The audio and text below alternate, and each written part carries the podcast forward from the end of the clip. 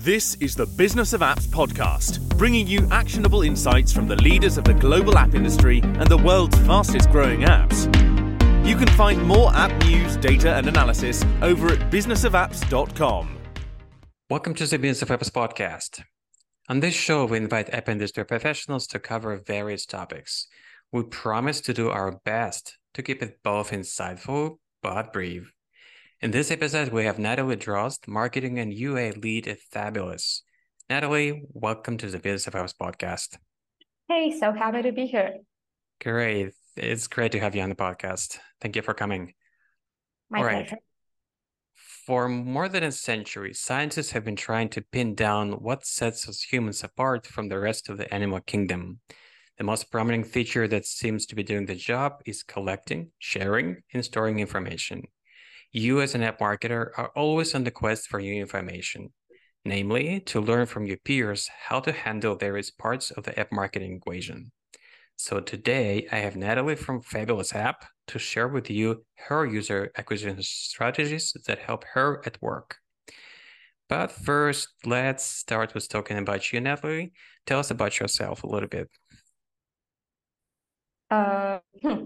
I'm Ukrainian. Uh, I like dark humor and sarcasm. I I love mountains and marketing.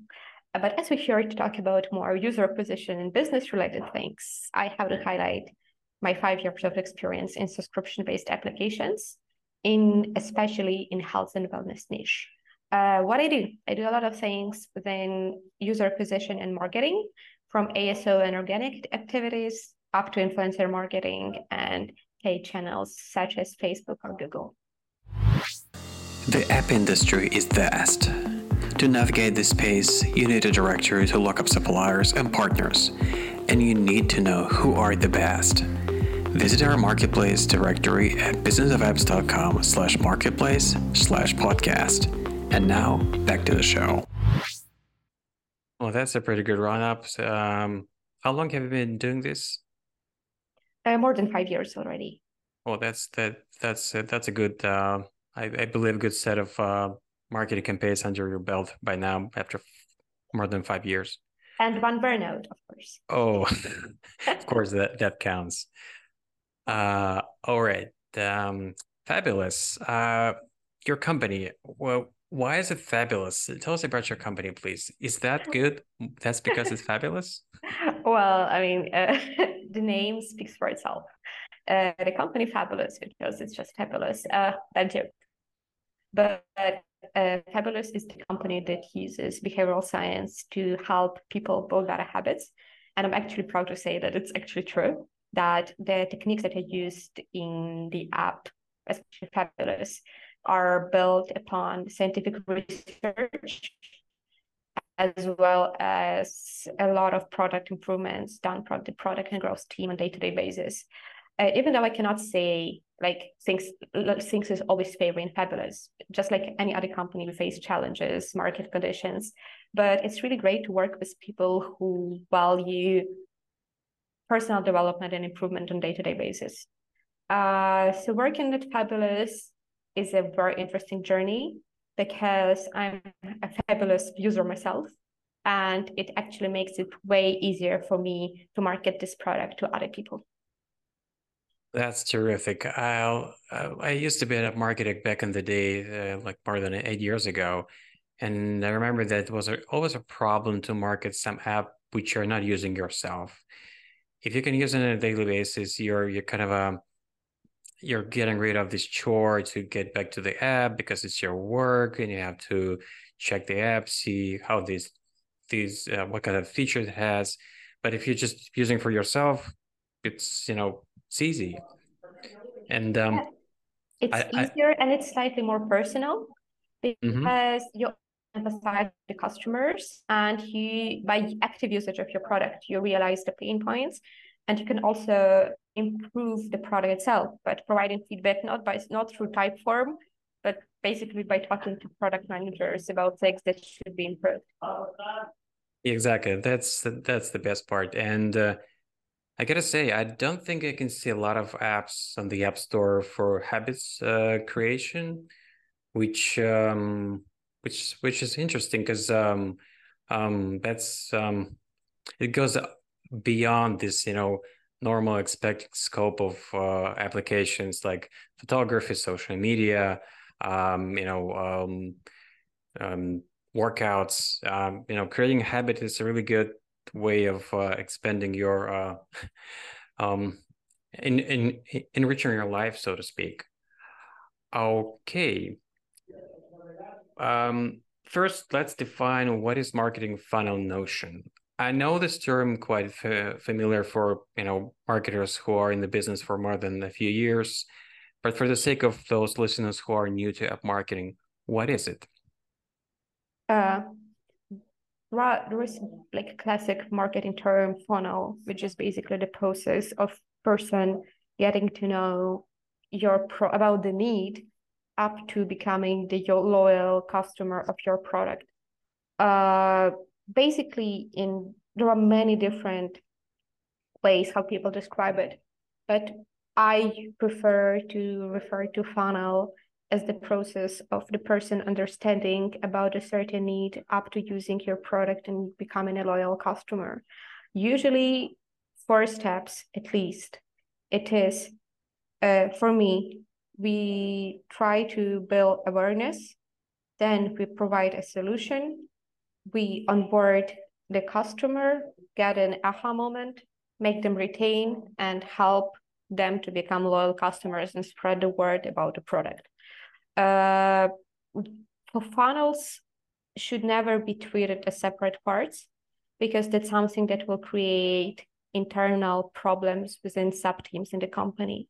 Mm-hmm. Because it's something if marketing and product, for example, have different different goals which are not connected it will lead to battle between teams one complaining over the other. It's like internal battle and product people are saying marketing is bringing low quality customers while marketing saying we're bringing the best customers but product don't know how to monetize them. Uh, this is why even though funnel is very much used i don't use it on our day-to-day basis just because uh, I work in a team. And by, team, I mean not marketing, but the whole company. Even though, of course, there is user acquisition team, but um, I mean that my goals, they are not just marketing specific, they are company specific. You just touched on a very important point, which I've heard over and over uh, since I've been hosting this podcast for a few years by now, like it doesn't matter what specific project niche category but people bring up this thing over and over that doesn't matter how good folks in the you know both de- development and marketing departments if they don't work as a single team you're doomed to be honest. Now uh, what do you consider to be the most important thing in an app user acquisition journey? It's the world journey it has to be one single story between different touch points with your product. Uh, sometimes people, again, like when we talk about working in silos or in small sub teams, every team does the best thing to optimize their part of the user journey. And it transforms into three separate stories. Basically, when we talk about, for example, influencer marketing versus user acquisition versus onboarding experience. So the user does not actually understand if that's the same product or not because it looks completely different. That by the tone of voice by messaging even by visuals or colors used. So whenever i talk about user journey we have to keep the things consistent. Yeah the journey is the key um, and um, i would say this is by definition what you're expecting from um, influencers when you're working with them to promote your app you would expect them to deliver the message in the language that they use to communicate with their users but in the same time you want to make sure that that language is consistent with how you want them the end user to perceive your app to get the impression right. you want them to have from your from your app and uh, to set expectations right right KPIs. Uh, every app marketer has her and his own relationship with key performance indicators. What strategy would you suggest? Uh, there are different strategies used by different companies, and every company has their own best one. from OKRs, KPIs, and you can call it you whatever you want. The most important thing, they should be realistic. Uh, you could have as beautifully written KPIs, but if they are not realistic and if they are forgotten after one week after you establish them, that's not a KPI. It's a beautiful BS. The other thing, they should be trackable and measurable because uh, if you have a goal that you revisit only once a year, very likely will not revisit it because you forget about it or you will find a new job or things change because, well, we live in a very fast changing world. So no matter what metrics you have, it should be easily attainable by like I can check every week my ROAS. Seven. I can check every week how much net worth I'm making. So it's something that I can check on daily basis, and that's something that I should um, I should be able to achieve. Of course, the goal should be ambitious, because uh, there is all there should be always space for improvement, but uh, it doesn't have to be unrealistic if you're a startup and you have a KPI of getting to, like, I don't know, to get 1 billion valuation in 12 months, it's something very unrealistic for a couple of reasons. First of all, how can you check it on day-to-day basis? Like, are, am I already 1 billion? Yes, no, I got evaluated. That's not the thing how you're going to do it.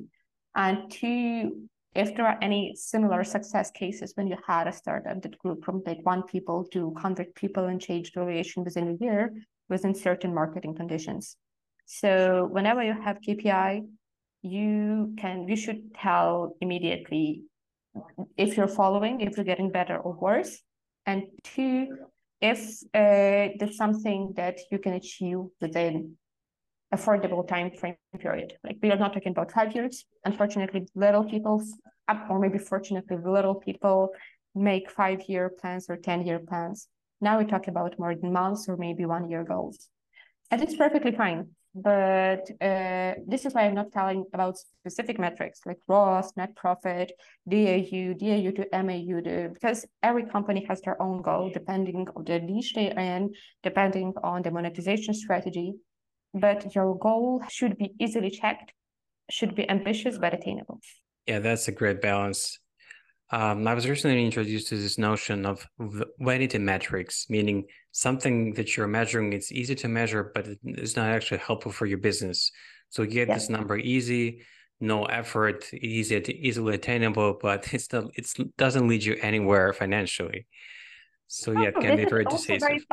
Yes, and for, for example, like even good metrics such as net revenue mm-hmm. uh, can be a vanity metric if not used right or even daily active users can become a vanity metric if your company is not making money.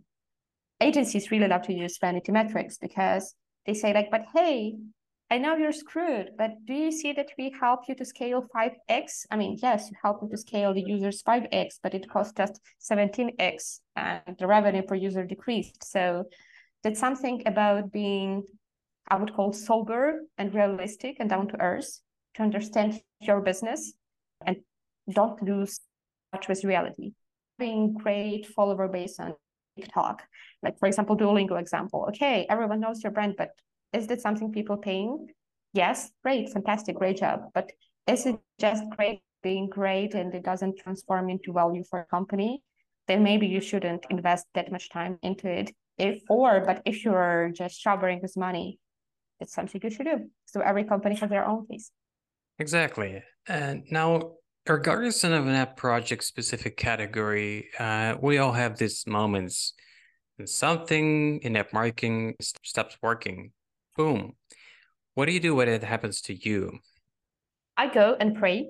I take a cold shower. I go for a run. And only then I start thinking, what should I do? Because in fact, resilience is one of the main features of a good marketing specialist. Things break down all of the time every year there is at least one update that will make your life miserable. It can be SKAN, it can be switch of MMPs, it can be breaking of your monetization model. So if you want to be a good marketer, one of the things that you must know is how to deal with things you cannot control. We are not, we're living in a bubble. We are living in a society, and a lot of things are not under our control. For example, as of now, we have March 2023. There are hearings about banning TikTok in the US. And if your company is dependent on TikTok marketing, you will be screwed, maybe, or maybe not, if they figure out a way how to get out of the situation. But things like this happen over and over again. And the first thing you have to understand well, you are not saving lives. Uh, we are not working the emergency, we are not firefighters. Yes, app marketing is a great niche, it's something I love, but until you work for some apps that save people's lives, that's nothing you should be dramatically worried about. I'm Ukrainian and I know what the war is, and it actually helped me to understand that many things that we perceive as strategy are not strategy, because what it really matters is your health and safety of your relatives. And it's something that helped me to become slightly more resilient as a marketer itself in the case that I described, for example, in TikTok, if you assume it gets banned in the US, it's an industry prob- problem. It's not specific to your app. But for example, if there is something that in your app, you're, for example, run out of money, then all the industry is fine, but you're like more slightly screwed. So it's something that you should fix, and, and the solution will be different than in the first case. Therefore, the way I believe, as long as you're alive, there is a way out uh, there is nothing that's impossible. Uh, if you try hard, you will find a solution. But at the same time, it's perfectly normal when companies fail because success is not possible without failure. If all the companies are to succeed, then what failure is? So yeah, I'm being philosophical, uh, but it's something that actually helps me to go and solve different difficult problems when they occur. So, for example, SKAN. Well, life got different after the after depreciation of deterministic measurement on iOS. Yeah, was it hard? Yes. Did it kill us? No. We can continue working with different realities. And that's fine, uh, because again, like this is the problem which was specific to the whole industry. So we are all in the same boat, and you can easily find a solution. Well, maybe not easily, but it's still completely possible to find a way out of situations like this. So trying hard, trying regularly, not being afraid of failure, and accepting risk and failure as normal process of life is something that helps me to deal with difficult situations. I hear you, Natalie. It's always helpful to zoom out of your current situation you're working with and see it in a broader scheme of things. Like uh, quoting Mark Watney from the Martian movie at some point, everything is going to go south in you. And you're going to say, This is it. Now you can either accept that or you can get to work. Running user acquisition campaigns for apps. Uh, what is your general strategy scale wise?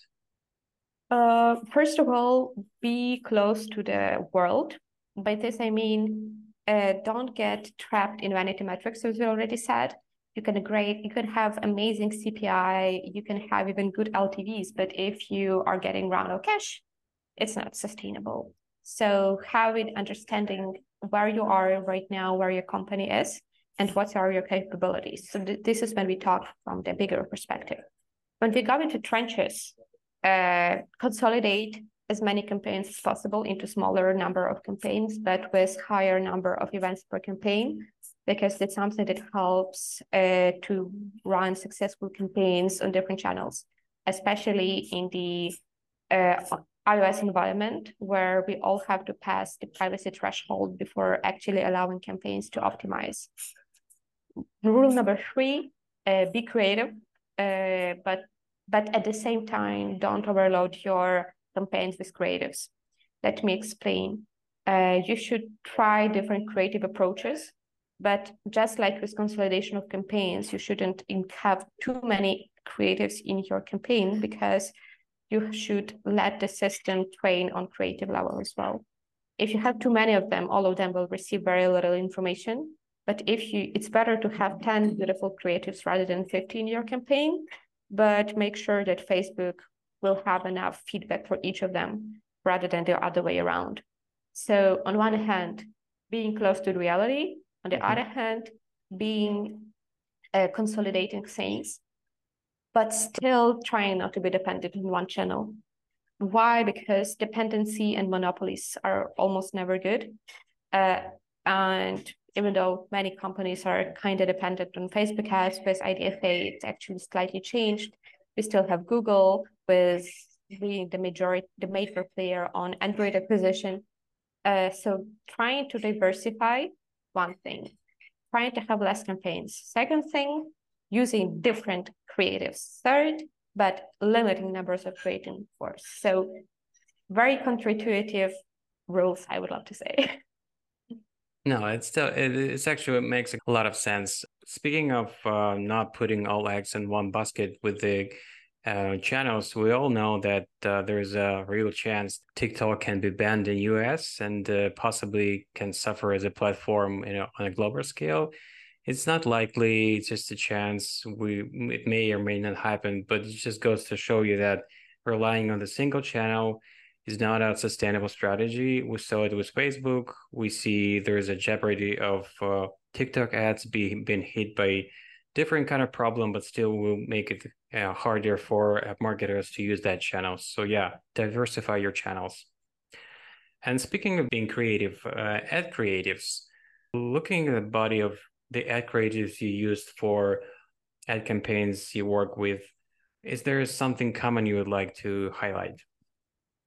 know your users, know who your customer is, and basically that's one thing because when you know who your custom audience is, it's easier to be to understand their needs. This is why it's relatively easy for me as a fabulous user to understand what kind of ads would make me feel would make me want to click on it. One mm-hmm. part of the issue. The other thing is uh, check your competition as always as possible. It's one of the simple rules, but it should be never forgotten. But don't copy your competition because you still have to stand out as long as it's possible. But with creatives, well, be analytical in your creatives. Uh, try to go ahead with as many crazy ideas as possible, but bring numbers behind those ideas. This is why some companies have creative testing just to make sure that all the ideas that are validated before going to business as usual. Some smaller companies don't do it, but it's still super important to look at all the metrics, especially revenue related metrics for your creatives. But why it's important? Because we shouldn't be trapped again in vanity metrics, uh, like, hey, we have such a great CPI, but those people are not converting. So that's something we should avoid. Being analytical while staying creative and being systematic. Just like just like figuring out and happen working with difficult problems or when things broke down, the same can apply with create when you have creative fatigue. But by never chance you have to stop. Quite the opposite. The more difficult the situation is, the more experimental you should be. Great. This this is a good good, good set of uh, recommendations for ad creatives, and it's again it's a great point about the the fact when you are using a pro the product you're advertising you can resonate with the messaging you're using for reaching out other people to use the same product. You you, you can see what will be working will not be working. Yeah that's that's really helpful. When it comes to working with different UA channels uh, what is your rule of thumb? If you can't make things work on google or facebook there's very little chance you will make something else work if you cannot make big channels work, which have the biggest ad technology teams trying to build their and one of the biggest uh, DAUs on their platforms, there's very little chance until you're a very niche product such as casinos or adult or like something which is more specific to several platforms that you can make things work. If you're a standard, I don't know, hyper hyper casual game or something in health and fitness or some kind of social app, you must master bigger players first before before going into new channels. Second rule is a learn past learning phase, meaning especially in iOS because now values create a lot of pain for many people. Uh, when you are taking on a new channel, make sure your budget is enough for the system to train.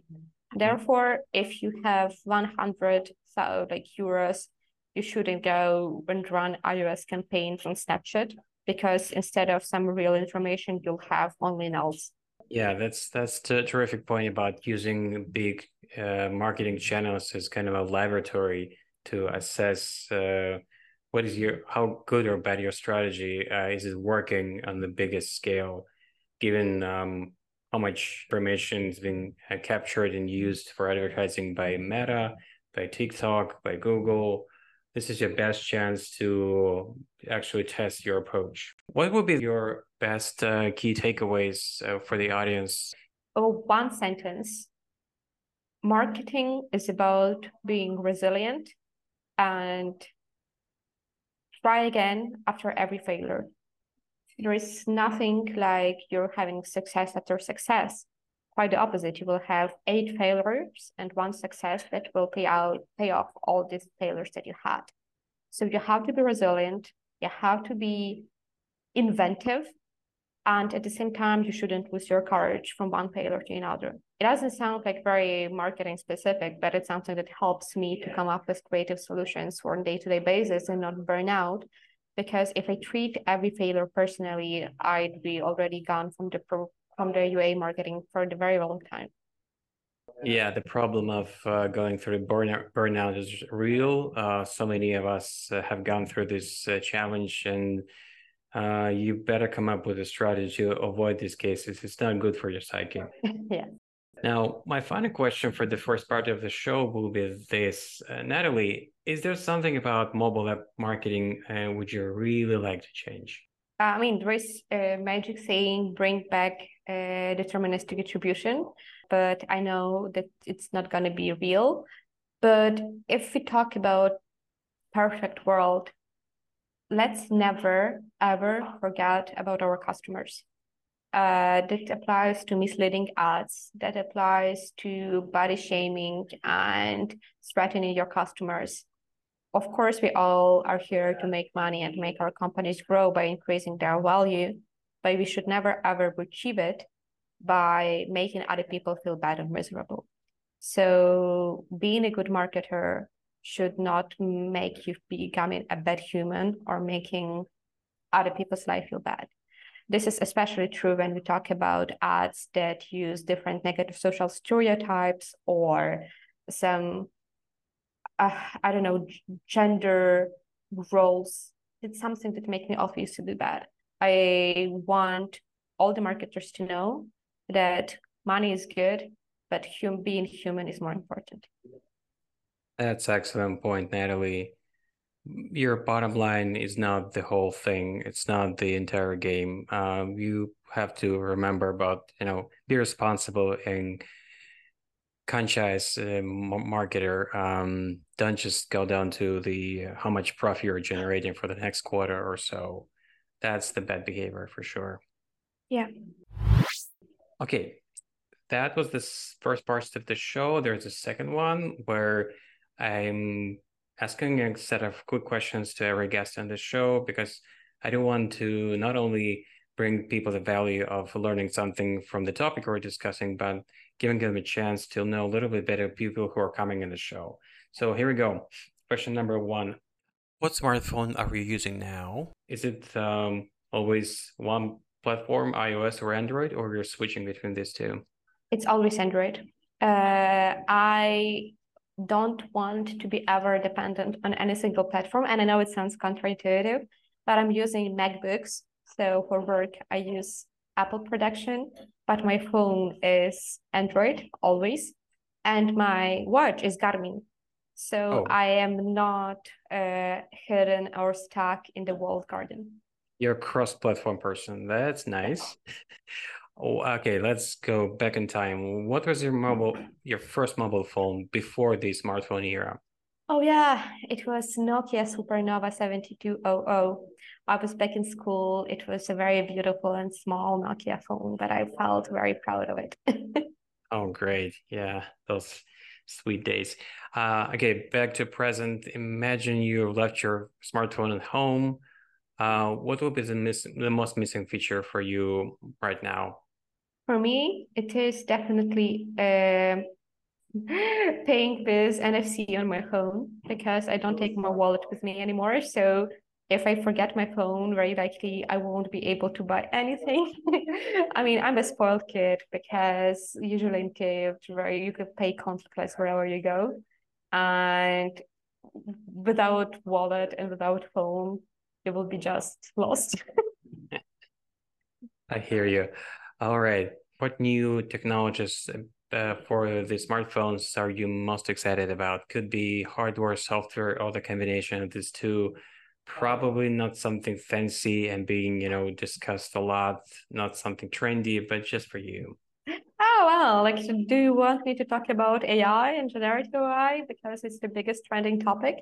I think like um, yeah, it's a great thing, but when we talk about day-to-day technologies, I want our devices, especially smartphones, to provide more health data and to help people build a healthier life.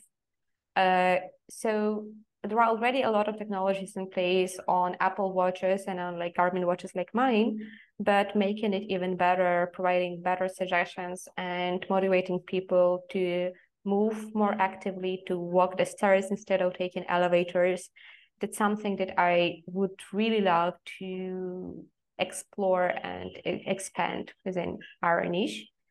And secondly, while still talking about AI, I do believe that's something that can help us to the very funny use case, but I think very important to understand all the terms and conditions we are accepting when we're visiting any kind of website or using any service.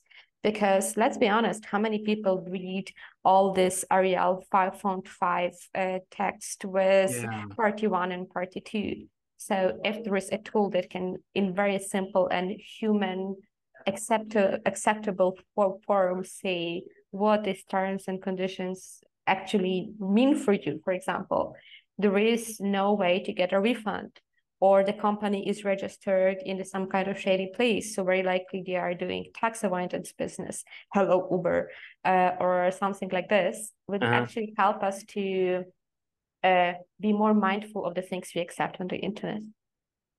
Oh, Natalie, let's uh, copyright this idea right there. Making sure that ChatGPT can summarize the terms and conditions for you and make sense of them. Yes. This is actually huge because nobody's reading, as we all know, nobody reads this huge five, seven pages of text written by lawyer, which I, am not sure how they comprehend what what it says, but they you know, have different vocabulary. Yeah, I mean, like this is they have just a specific vocabulary exactly. which is not easily readable for normal humans like you and me. So actually, ChatGPT can become a translator from a lawyerish language to humanish. Speak speak English to me, please. Exactly. exactly. Terrific. All right. Um, the very, very final question How can people get in touch with you and get more information about what you do? I believe that all the information is can be shared, and I'm always happy to talk about marketing.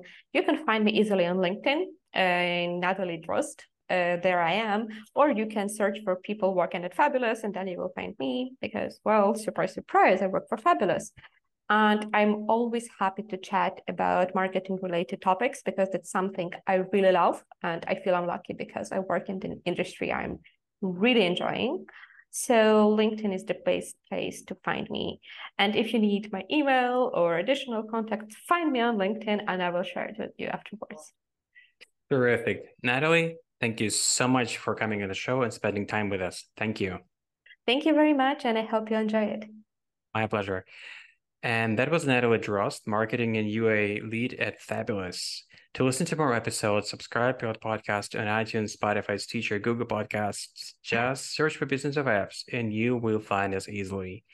Remember that we release episodes on Mondays, so subscribe and you'll be able to get new episodes on your smartphone, tablet, or computer as soon as we release them. And please don't forget to leave us a review or comment on iTunes. It is highly appreciated. And all episodes will also be available on businessofapps.com. Thank you for listening. See you next week. Thank you for listening to the Business of Apps podcast. For more, head on over to businessofapps.com.